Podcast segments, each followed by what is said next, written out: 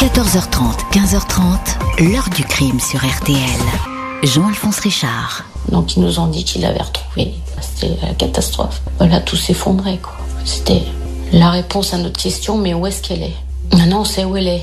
Mais pourquoi et comment et... Voilà, ça, on ne sait pas. Bonjour, il y a plus de quinze ans, Christiane Comeau, une mère de famille tranquille, était tuée de deux balles dans la tête alors qu'elle rentrait de faire ses courses. Enlevée, séquestrée et assassinée. Pas de témoin, pas d'indice, pas de mobile apparent, une victime gommée en une poignée de minutes du paysage environnant.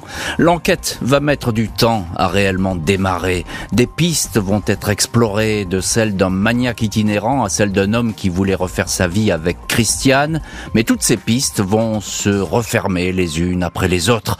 Les investigations vont ainsi peu à peu s'étioler. Il faudra alors toute la détermination de la famille de la victime pour porter à bout de bras ce dossier. Des proches qui, depuis toutes ces années, se posent encore et toujours les mêmes questions. Pourquoi ce meurtre gratuit et quel, a le, quel est le visage du tueur ? Avec nos invités, acteurs et témoins de cette affaire, nous allons essayer de répondre à ces interrogations. quatorze heures trente, quinze heures trente, l'heure du crime sur R T L. Heure du crime consacrée aujourd'hui à l'affaire Christiane Comeau. Cette mère de famille divorcée n'a jamais attiré l'attention, une vie des plus rangées, jusqu'à cette journée de l'automne deux mille quatre où elle ne va donner plus aucune nouvelle, disparue près de Lyon. Ce vendredi vingt-deux octobre deux mille quatre, en début d'après-midi, le responsable du boulodrome de Chassieu, une commune de la proche banlieue de Lyon, ne cache pas sa perplexité. Christiane Comeau, qui tient la buvette du club bouliste, n'est toujours pas là. Cette femme de cinquante-quatre ans, employée à mi-temps, est pourtant la rigueur même, très sérieuse, jamais une minute de retard. Elle devait prendre son service à quatorze heures, mais personne ne l'a vue, son téléphone sonne dans le vide. Si elle avait eu un empêchement, elle se serait manifestée. Peut-être a-t-elle été victime d'un accident, il faut vérifier. La gendarmerie est prévenue. Christiane Comeau habite à cinq minutes à peine, au numéro huit de la rue des Charpennes.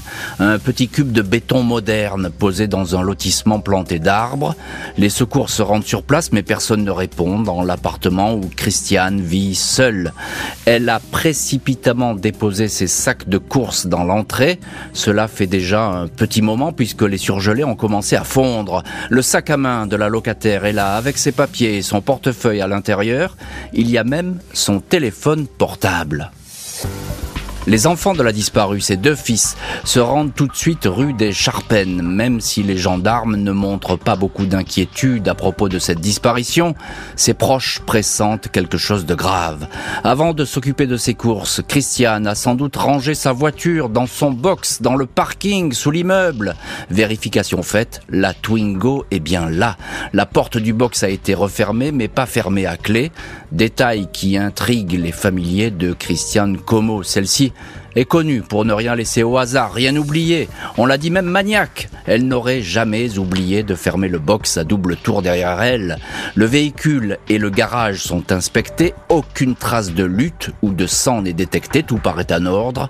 L'appartement est exploré par les enquêteurs. Les sols et les murs sont passés au luminol, produit qui permet d'identifier des traces de sang, mais rien n'apparaît.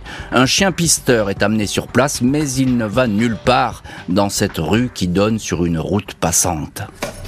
Les gendarmes n'ont pas de mal à reconstituer la matinée qui a précédé la disparition de Christiane Comeau, cinquante-quatre ans, un mètre soixante, cheveux châtains mi-longs, yeux marrons, allure mince et sportive, portant ce jour-là un imperméable noir satiné. À huit heures trente, elle a pris sa voiture pour aller jusqu'à l'hypermarché de Mézieux, la commune voisine. Les tickets de caisse l'attestent. Elle est revenue chez elle entre onze heures trente et midi quinze. C'est dans ce créneau horaire qu'elle aurait disparu. Aucune hypothèse n'est exclue. De la mauvaise rencontre à une absence. Christiane semblait en effet connaître quelques problèmes psychologiques depuis une opération de chirurgie des seins qui s'était mal déroulée. Elle avait consulté un médecin du Vinatier, la clinique psychiatrique locale. Ses proches ne croient pas à un délire. Christiane, mère et grand-mère, avait bien trop les pieds sur terre pour partir sans prévenir quiconque. Et voilà donc le début du mystère Christiane Comeau. On va voir dans le chapitre suivant ce qu'il est advenu de cette femme de cinquante-quatre ans et comment une partie du mystère, je dis bien seulement une partie, euh, va être levée. Bonjour Kathleen Le Tendre. Bonjour Jean-Alphonse. Merci beaucoup d'avoir accepté l'invitation de l'heure du crime, d'être au téléphone de l'heure du crime. Vous êtes la petite fille de Christiane Comeau et avec euh, les membres de votre famille, eh bien vous vous battez depuis longtemps pour qu'on entende votre voix et que peut-être on trouve la vérité euh, dans cette histoire. Ma première question, elle est toute simple, euh, Kathleen Le Tendre. Qui est Christiane Comeau? Comment est-ce qu'elle était votre grand-mère? Juste merveilleuse, c'était une grand-mère de six petits-enfants, voilà, et euh, une maman de deux enfants. Alors euh, ma grand-mère, donc elle était aide ménagère euh, en premier temps, mmh. après elle était serveuse dans un boulodrome. Elle était très appréciée de tout le monde, ça faisait quelques années qu'elle travaillait là-bas. Et, et, et tout de suite, euh, Kathleen Le Tendre, tout de suite, vous, du côté de la famille, vous ne croyez pas à une simple disparition, pourquoi ? Alors oui, on, effectivement, on pensait pas une, à une disparition volontaire puisque ma grand-mère euh, déjà était très maniaque dans un premier temps. Mmh. Donc euh, notamment quand les gendarmes nous ont appelés en nous disant que bah son garage n'était pas verrouillé, euh, donc fermé à clé, euh, que son, son domicile, euh, sur son domicile il y avait ses courses euh, euh, qui étaient décongelées, son sac à main posé euh, sur un meuble. Mmh. Ça ressemblait pas du tout à notre grand-mère. Oui. Et de plus, elle devait venir le lendemain dans notre famille, mmh. voir ses petits-enfants, et pour rien au monde, elle aurait loupé ça. Mmh. Donc c'est pour ça qu'on n'a pas du tout cru directement à la disparition volontaire. Vous êtes toute petite à l'époque, Kathleen. Vous avez, vous avez six ans quand votre grand-mère disparaît. Vous comprenez tout de suite qu'il s'est passé quand même quelque chose de grave ? Oui, oui, euh, j'ai compris tout de suite parce que bah, déjà, nos parents nous ont pas caché... Euh, enfin, la vérité. Alors mmh. ils nous ont dit ça avec des mots comme on peut dire à des enfants, hein. Mais puis connaissant ma grand-mère, euh, je savais qu'elle n'avait pas, elle n'était pas partie d'elle-même de son plein gré, parce qu'elle elle adorait, elle adorait tellement passer tous les week-ends avec nous que je me suis dit si mamie mmh. elle est partie, c'est qu'il se passe quelque chose de grave, quoi. Après, bien sûr, à six ans, on n'a pas cette notion euh, bien, bien d'extrême sûr. gravité, mmh. ça c'est sûr. Euh, bonjour maître Sylvain Cormier. Bonjour Jean-Alphonse. Merci beaucoup d'être au téléphone, vous aussi, de l'heure du crime. Vous êtes l'avocat de la famille de Christiane Comeau. Vous défendez cette famille et vous l'assistez et vous essayez vous aussi de pousser pour qu'on trouve la vérité dans ce dossier. Maître Cormier, qu'est-ce qu'il y a de troublant sur cette scène de crime ? Ce qu'il y a de, de troublant, c'est que... Euh, Comment dire, ça a l'apparence du quotidien, de la routine, de l'habitude. Euh, elle a pu rentrer chez elle, poser ses courses, comme si de rien n'était. Et Samuel, le tendre, et le reste de la famille pensent que c'est en descendant pour garer la voiture, hein, pour pour expliquer. Elle, elle a un box, elle se garde, elle a l'habitude de se garer devant le box, sortir ses affaires, les monter chez elle, puis ranger ensuite la voiture dans le box. Ouais. Et euh, ça, ça a dû se passer très très vite.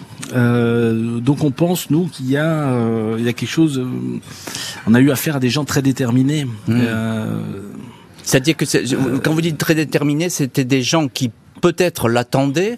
Euh, on peut parler d'un guet-apens, pourquoi pas, ou alors une rencontre fortuite, mais en tout cas des personnes qui voulaient tuer. Disons que c'est, il n'est pas impossible que ce soit une rencontre fortuite, mais une rencontre fortuite, il, il y a le hasard, il y a le temps que les choses se mettent en place, ça fait du bruit, enfin des, des gens. Alors même si on est dans un parking, mais d'une résidence.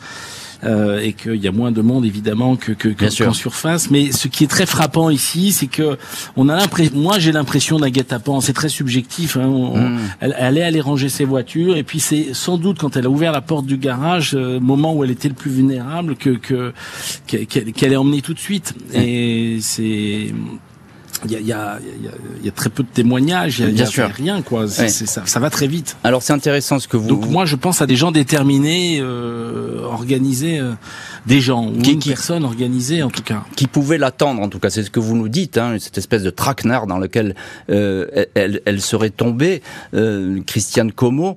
Est-ce que maître Cormier, est-ce que l'enquête au début paraît un petit peu tergiversée, c'est-à-dire que par exemple ce box, euh, on va pas le visiter tout de suite.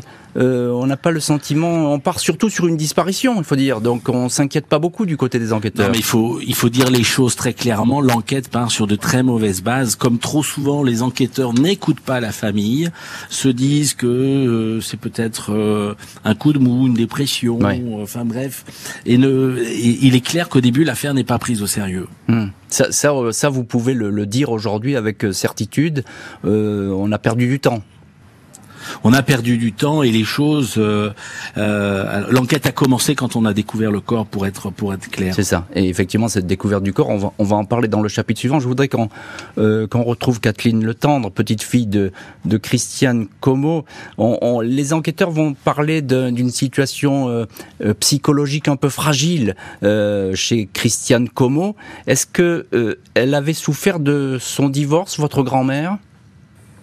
Oh bah elle s'était séparée de nombreuses années avant, hein, donc euh, forcément elle était bon, elle était triste de pas avoir réussi à, à garder son couple d'aplomb, mais euh, elle avait refait sa vie euh, entre temps. Euh, c'était, enfin c'était une femme comblée, hein, elle était pas, elle était pas triste à ce moment-là par rapport mmh. à son divorce euh, ou autre chose. Alors on, on va évoquer également Kathleen Le Tendre euh, tout de suite euh, une consultation en psychiatrie, hein, c'est dans, dans le l'établissement local que j'ai cité dans ce récit, euh, consultation en psychiatrie suite à une opération de chirurgie mammaire qui se serait mal euh, déroulée. Là aussi, est-ce qu'elle a été euh, mise en difficulté par cette opération chirurgicale ? Bah, c'est sûr que c'était une femme qui, qui était toujours apprêtée, qui aimait bien prendre soin d'elle, qui faisait attention à son physique. Donc le fait qu'elle ait dû se faire euh, retirer, enfin changer une prothèse mammaire à l'époque, l'avait euh, l'avait beaucoup attristée et remise un peu en question mmh. sur euh, bah, sur sa féminité. Mais elle a été suivie justement euh, psychologiquement parlant. Hein, elle avait pas, euh, voilà, c'était vraiment parce qu'elle était attristée par cela. Elle a été aussi soutenue par les membres de la famille et puis elle a surmonté cette épreuve très mmh. très facilement, quoi. Euh, Maître Sylvain Cormier, on ne peut pas dire que ce soit l'état euh, psychologique euh, de cette femme qui vient de disparaître qui ait qui pu causer justement son, son évaporation. Non, non, non, non, non, aucunement. Et puis on, on saura en retrouvant le, le corps qui, qui, évidemment, que c'était mmh. pas du tout ça. Mais il est clair qu'on a là, on a vraiment cette impression que les enquêteurs ne prennent pas ça au départ très au sérieux, en se disant bon, mmh. c'est peut-être une disparition volontaire, c'est un, un coup de déprime, c'est et cetera. Mmh.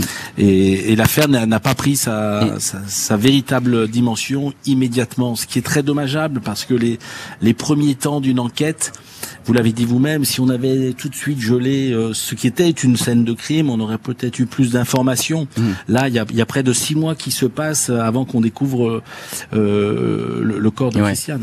Six mois de perdu, c'est beaucoup dans une enquête. Pour l'instant, la mère de famille est introuvable. Les premières pistes vont viser son entourage familial direct.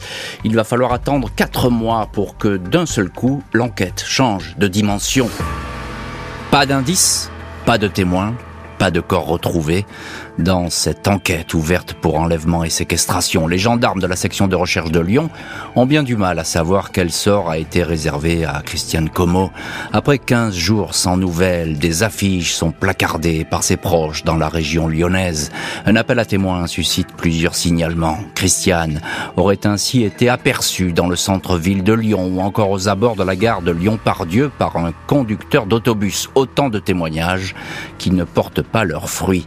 Les enquêteurs s'intéresse à l'entourage de la disparue. L'un de ses fils, Samuel, retient particulièrement l'attention. Il avait des rapports conflictuels avec sa mère. Il ne s'en cache pas. Il a pourtant été omniprésent lors des opérations de recherche. Il a battu la campagne pour retrouver Christiane. Il n'a cessé de s'intéresser aux avancées des investigations. Une attitude qui intrigue. Samuel est interrogé, mais les soupçons qui le visent sont réduits à néant. Six personnes confirment que le vingt-deux octobre deux mille quatre, le jeune homme n'était pas à Chassieu. Vendredi dix-huit février deux mille cinq, soit quatre mois après la disparition, un employé d'une société d'élagage en charge d'éclaircir un bosquet près de la station d'épuration de Nièvrose, à vingt-deux kilomètres de Chassieu, cet homme est attiré par un objet brillant. Il s'approche et tombe sur un médaillon avant de s'apercevoir qu'il appartient à un corps dont il ne reste que le squelette. Les gendarmes bouclent les lieux. Le légiste atteste qu'il s'agit d'une femme qui repose sur le dos. La dépouille porte encore ses bijoux. Elle n'a plus de chaussures. Sa culotte est absente. Sa jupe noire a été relevée ainsi que son pullover vert. Détails qui font évidemment penser à une scène d'agression sexuelle.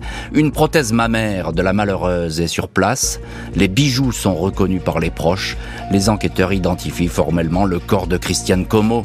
L'examen à l'Institut médico-légal de Lyon indique que la victime a été tuée de deux balles de calibre vingt-deux long rifle tirées à très courte distance, dont l'une dans la nuque. Christiane a été exécutée.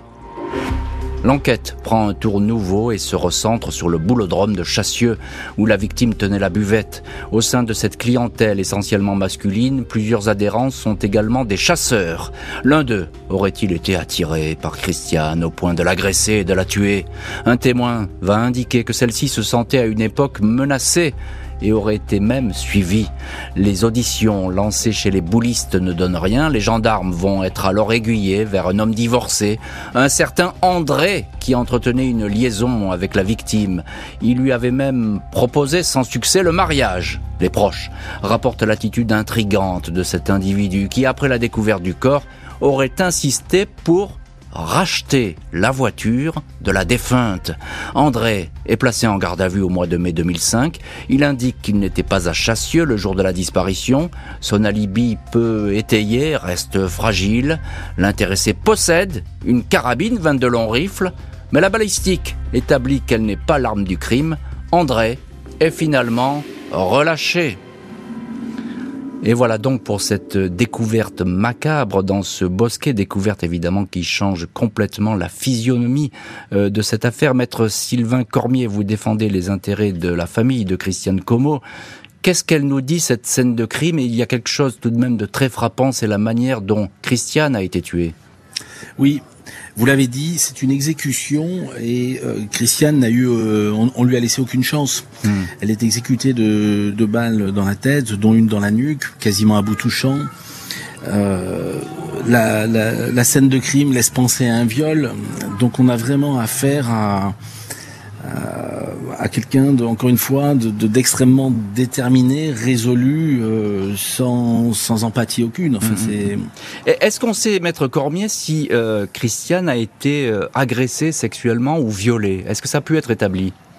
On pense à un viol, on pense à des tortures, euh, donc c'est des choses qui sont... Euh, qui sont effectivement euh, d- d- difficiles à complètement objectiver, surtout avec l'état dans lequel on a pu retrouver le corps, mais c'est c'est c'est clairement euh, c'est clairement une, une possibilité euh, mmh. sérieuse.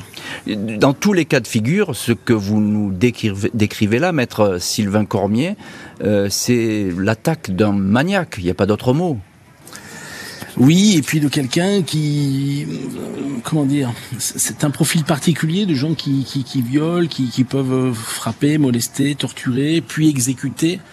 On, on, on, voilà, on a affaire à, mmh. à, à une personne qui est, euh, euh, encore une fois, qui, qui est dans un projet criminel extrêmement déterminé. Un, un profil assez rare, parce qu'en général, en matière de viol, ben on n'exécute pas comme cela les les victimes, on peut les, les étrangler, et cetera. Mais c'est assez rare que euh, par arme à feu, à la suite d'un viol, la victime soit de cette exécutée de de cette manière. Euh, Kathleen Le Tendre, vous êtes la petite fille de Christiane Comeau, notre deuxième invitée dans cette heure du crime. Euh, je l'ai raconté dans ce récit. Euh, votre père, euh, eh bien, il reçoit la visite des gendarmes. Tout de suite, on s'intéresse à lui. C'est l'un des fils de, de Christiane. Pourquoi est-ce qu'on s'intéresse à lui?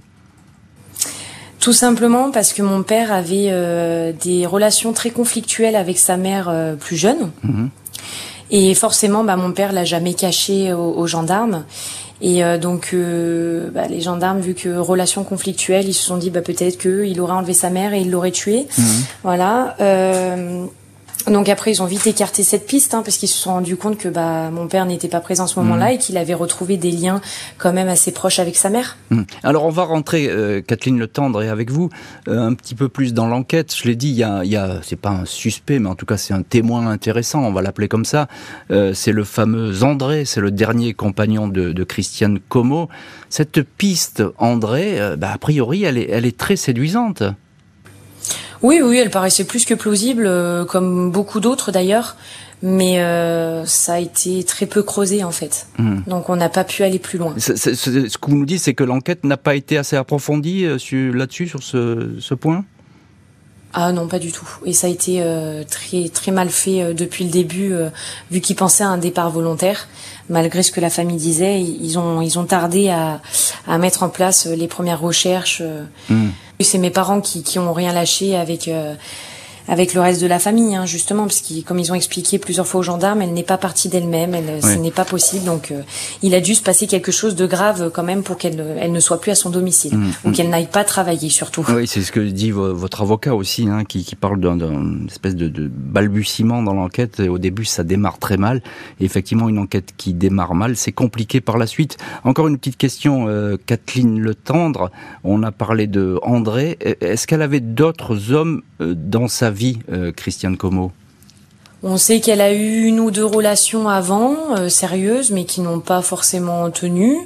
Euh, après, elle était assez discrète sur sa vie personnelle, donc euh, elle en parlait très peu. On est au courant de très peu de choses, mais de ce que aussi l'enquête a pu révéler, euh, elle a eu de, peut-être deux compagnons avant, ouais. avant cet homme-là, quoi. Et, et juste un mot encore, parce qu'on l'a oublié finalement un petit peu, mais le lieu où, où elle disparaît, cette espèce de box de garage, est-ce que c'est un lieu qui est mal fréquenté, mal famé? Bon, c'était... Il y avait beaucoup d'immeubles. Euh, il y avait, il y avait des gens sympathiques, hein, comme de partout. Mmh. Mais après, c'est vrai qu'il y avait beaucoup de problèmes au niveau du garage souterrain, donc là où elle s'est fait enlever. Euh, il y avait, il y avait des choses qui se passaient dans ces garages souterrains qu'il ne fallait pas forcément voir ou dire. Mmh. Donc, c'était un peu mal fréquenté. C'était mal fréquenté. Maître Sylvain Cormier, euh, y a des pistes qui sont ouvertes comme ça. Il y a André, euh, un mot là-dessus quand même, parce qu'il a été, euh, pas mis en cause, mais il a été entendu et c'est allé assez loin du côté des enquêteurs. Oui, c'est allé, c'est allé assez loin. Euh, moi, je, je suis comme Kathleen, je, j'ai vraiment cette, ce regret de, de, de cette perte de temps initiale, de cette perte de, mmh. de, de, d'indices, du coup, fatale à, à, à l'enquête. Le, le fait qu'on n'ait pas pris au sérieux tout de suite la disparition de, de, de Christiane.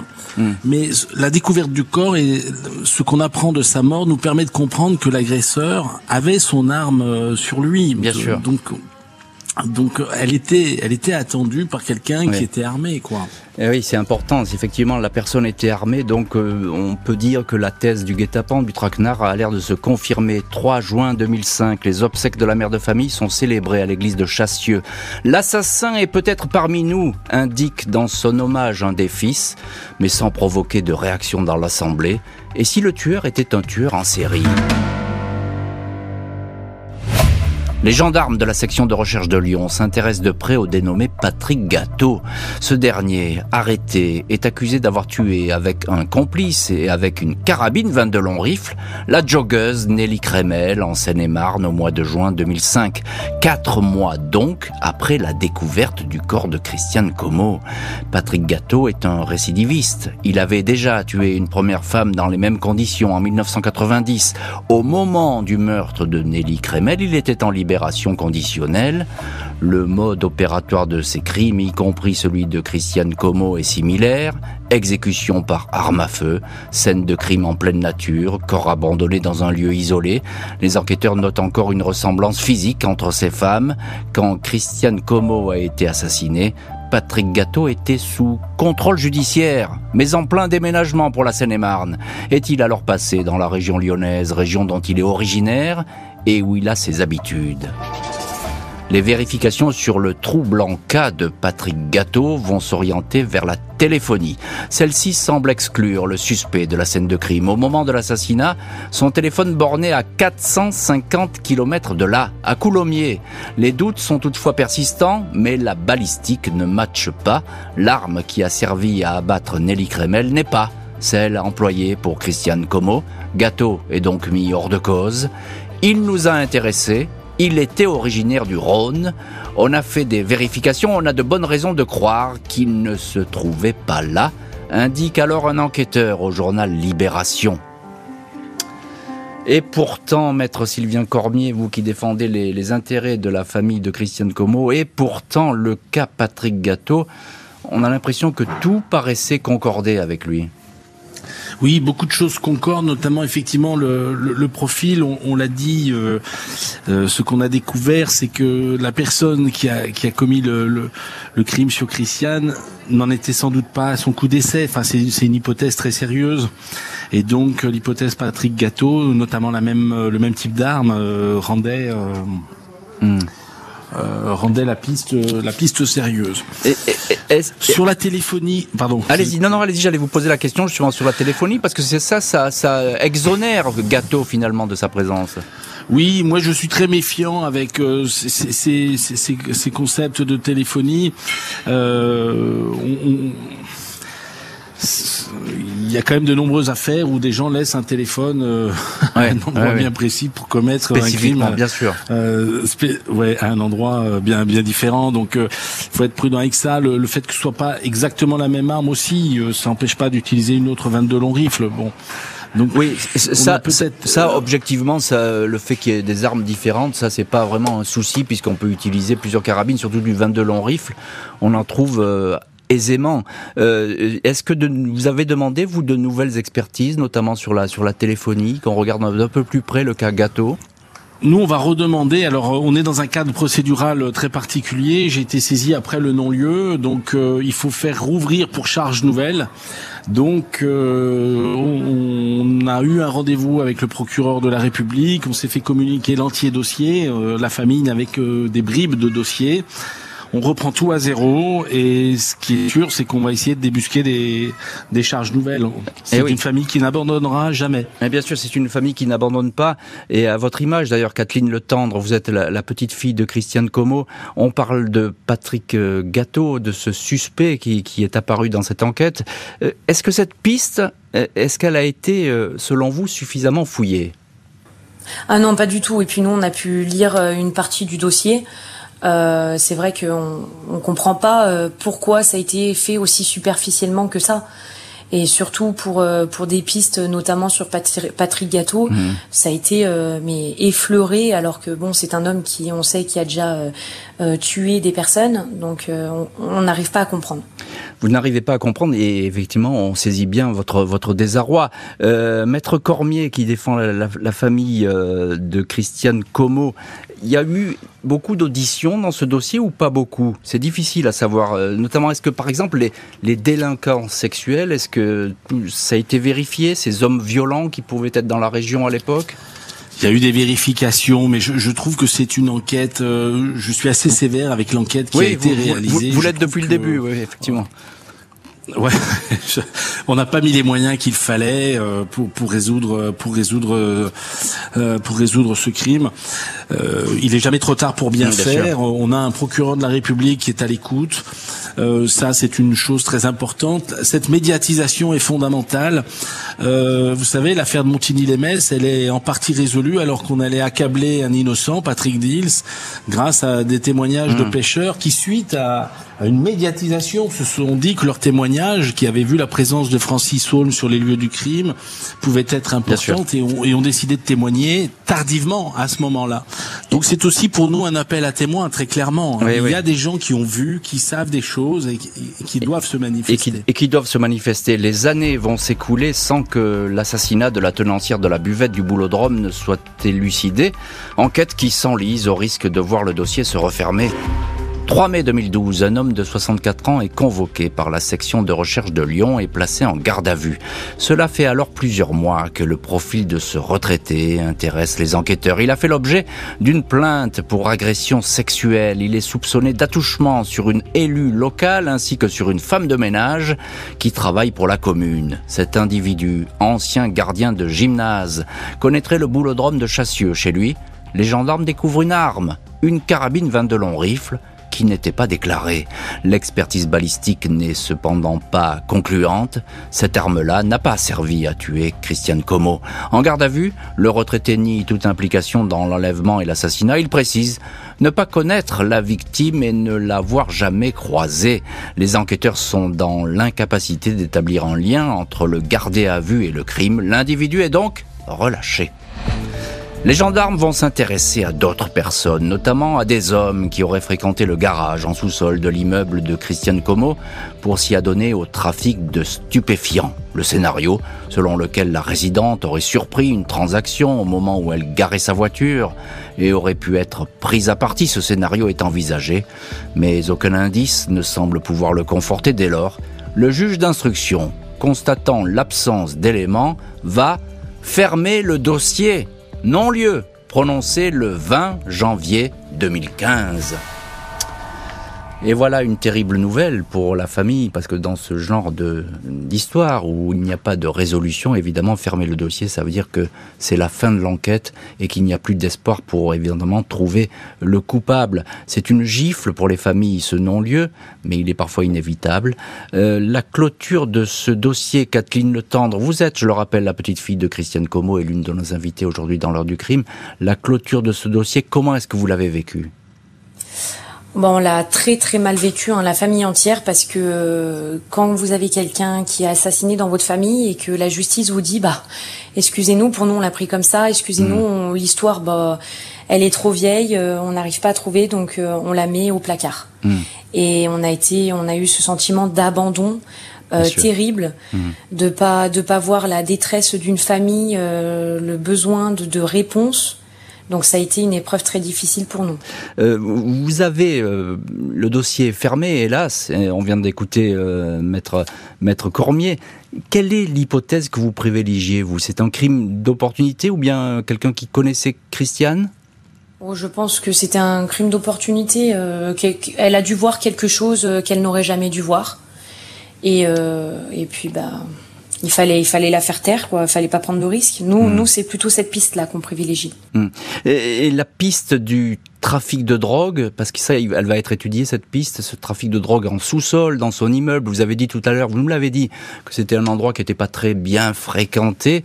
Est-ce que cette piste a été euh, suffisamment euh, approfondie, étudiée, creusée ? Ah non, non, non, ça a été très superficiel. Ils ont posé quelques questions au niveau des voisins, enfin du voisinage.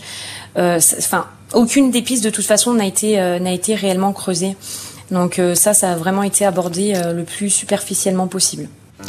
La famille de la victime ne va alors avoir de cesse que de trouver d'autres éléments pour que la procédure soit rouverte, dans l'attente d'un témoignage qui pourrait tout changer. Après le non-lieu prononcé en deux mille quinze, les proches de Christiane Comeau n'ont cessé de faire feu de tout bois pour relancer les investigations. Je me bats depuis le début et je souhaite qu'une chose, connaître la vérité un jour avant de mourir, affirme Samuel, l'un des fils de Christiane. Le dix-neuf décembre deux mille vingt et un, soit dix-sept ans après les faits, la famille était ainsi revenue rue des Charpennes à Chassieu, lieu de la disparition. Des affiches avaient été placardées devant les immeubles du quartier et sur la porte de la grange ou du garage où la victime avait garé sa Twingo. Un signalement destiné à faire émerger un témoignage ou un souvenir chez les riverains sans résultat probant. La famille se retrouve aujourd'hui engagée dans une course contre la montre pour que l'affaire reparte. Une association baptisée Justice pour Christiane a vu le jour. Des proches qui s'agitent et font tout pour éviter le couperet de la prescription. Celle-ci, faute d'éléments nouveaux, devrait être prononcée en deux mille vingt-cinq. Et voilà une prescription qui, après la mauvaise nouvelle du non-lieu, alors qu'on aurait peut-être laissé, euh, pu laisser ce dossier ouvert et ce dossier vivant, la nouvelle de la prescription plongerait effectivement la procédure dans une terrifiante obscurité. Euh, Maître Sylvain Cormier, euh, vous êtes arrivé dans ce dossier après euh, le non-lieu, vous le tenez à bout de bras et vous êtes l'avocat de la famille Comeau. Euh, qu'est-ce qu'on peut faire pour éviter cette prescription qui se précise à l'horizon ? Alors, d'abord, on peut inviter le procureur de la République à entretenir le dossier par des actes d'enquête qu'il peut lui-même diligenter. Mmh. Euh, un simple soit transmis, euh, il faut que le parquet montre de l'activité pour faire vivre le dossier. Donc, on sera derrière lui pour euh, lui rappeler que, euh, dans l'intérêt de la famille, dans l'intérêt de, de l'ordre social aussi, Euh, il serait vraiment indispensable que le, que, que le parquet soit diligent sur le dossier et ne laisse pas s'éteindre la prescription. Et nous pouvons aussi, euh, nous serons force de proposition. On sait que c'est une course contre la montre, mais euh, des charges nouvelles ou des éléments qui pourraient faire apparaître des charges nouvelles, on va on va tâcher d'en découvrir en, en reprenant ce dossier vraiment à zéro euh, et, et en reprenant tout. Et alors, il y a, y a un point positif, c'est que souvent, les, les parquets, aujourd'hui, sont beaucoup plus vigilants euh, sur ce genre d'affaires non abouties. Euh, c'est cold case, comme on dit. Et, et je pense que le, le, le parquet euh, local, à Lyon, il est mobilisé là-dessus. Oui, je, je pense que il y a un, un, un véritable changement d'état d'esprit. Quelque part, quand il y avait un non-lieu, l'affaire était classée, elle était finie, elle était résolue d'une certaine manière, mmh. résolue par ben son oui. irrésolution. Ouais. On a, voilà, on, a, on l'avait rangée dans, un, dans une boîte elle, et elle était administrativement traitée. Mmh. Et aujourd'hui, heureusement, on ne fonctionne plus comme ça et on, on recherche la vérité jusqu'au bout. Donc, euh, je, je pense qu'il y a un changement d'état d'esprit qui, qui, pour, qui, qui est très important. Vous avez donc bon espoir que ce dossier y soit rouvert d'une manière ou d'une autre, mais en tout cas que, et qu'il continue à vivre, c'est nécessaire pour cette famille. Oui, j'y crois et je, je, je suis sûr que par des émissions comme la vôtre qui, qui, qui sont vraiment indispensables, par euh, l'activité de la famille qui a organisé une marche blanche, qui, fait, qui pose des affiches, qui fait savoir... Je, je suis sûr qu'à terme, nous oui, aurons mais... des témoignages, nous aurons des choses qui, qui seront importantes. Bien, alors écoutez, c'est tout ce qu'on vous souhaite parce qu'effectivement cette cette famille, elle se bat depuis longtemps. Kathleen Le Tendre, euh, Kathleen Le Tendre, pardon, petite fille de Christiane Comeau. Cette la mémoire de cette affaire, elle est toujours vive dans la famille. Ah oui, oui, oui, bah on peut pas. Ça fait depuis deux mille quatre en fait, personne n'a fait le deuil dans notre famille. Hein, on peut pas, on, on, on peut pas y enlever de notre esprit. Euh, c'est c'est toujours aussi présent tant qu'on ne saura pas qui. Euh, lui a lui a lui a fait subir cela. Mmh. On n'arrivera jamais à être à être bien et à avoir à ne plus l'avoir vraiment en mémoire. Euh, enfin, avoir cette affaire en mémoire tous les jours. Ouais, on n'en a pas parlé avec Maître Cormier, mais il y a le nouveau euh, pôle euh, judiciaire consacré au cold case. C'est un, c'est un espoir pour vous ? Ah oui, un très grand espoir. Parce qu'on se bat, euh, donc là ça fait une, un an qu'on a une association, mais avant on se battait sans association. Et là, on se dit, bah, mmh. on commence à avoir de l'importance au niveau de la justice. Voilà. Mmh. Donc, ça, ça a vraiment un très gros, très grand espoir en espérant qu'on puisse trouver l'assassin de, de, de notre grand-mère. Quoi. Alors, dans ce genre d'histoire, on le dit toujours, et on le dit toujours dans cette heure du crime aussi, euh, quelqu'un, quelque part, sait ou a vu quelque chose. Il faut le répéter, il faut, il faut appeler au, au, au témoignage, Kathleen Le Tendre. Ah oui. Oui, oui. Euh, pendant de nombreuses années, là, personne n'a voulu parler. On sait très bien que, qu'il y a des gens qui ont vu des choses ou ont entendu des choses. Et maintenant, il est temps qui, que les gens se, se libèrent en fait de ça, parce que ça doit être aussi un lourd fardeau à porter pour eux. Mmh. Mais aussi parce qu'il y a une famille derrière avec des petits-enfants, des arrière-petits-enfants qui souffrent de cette situation aussi. Et je pense qu'il est temps que la vérité éclate et qu'il y a, il y a plus de peur à avoir de de de, de dire ce qu'ils ce qu'ils ont pu voir ou entendre, parce que maintenant il y a des témoignages anonymes qui sont possibles. Il y a, mmh, il y a beaucoup de choses qui sont sûr. possibles pour pas justement qu'il y ait de représailles ou autre. Donc mmh. c'est c'est ouais, l'appel à témoins est important. Et vous le lancez aujourd'hui, cet appel. Euh, si vous avez entendu quoi que ce soit par rapport à son enlèvement ou son assassinat, ou que vous avez vu quelque chose qui vous paraîtrait suspect, n'hésitez pas à prendre contact avec nous, la famille, si vous ne souhaitez pas contacter les forces de police. Mmh. Euh, c'est très important pour nous, même si pour vous ça peut paraître euh, insignifiant ce que vous avez vu ou entendu. Aujourd'hui, on a besoin de vérité, euh, donc si vous pouvez nous aider, n'hésitez pas. Et ben voilà votre appel dans, dans l'heure du crime, Kathleen Le Tendre, en espérant qu'il soit entendu, parce qu'effectivement, répétons-le et on ne cesse de le dire, le moindre petit détail, le moindre petit souvenir qui peut remonter peut totalement changer une affaire criminelle. Merci beaucoup Kathleen Le Tendre et Maître Sylvain Cormier d'avoir été les invités de l'heure du crime. Merci à l'équipe de l'émission, Justine Vigneault, Marie Bossard, préparation, Boris Pirédu à la réalisation. L'heure du crime, présentée par Jean-Alphonse Richard sur R T L.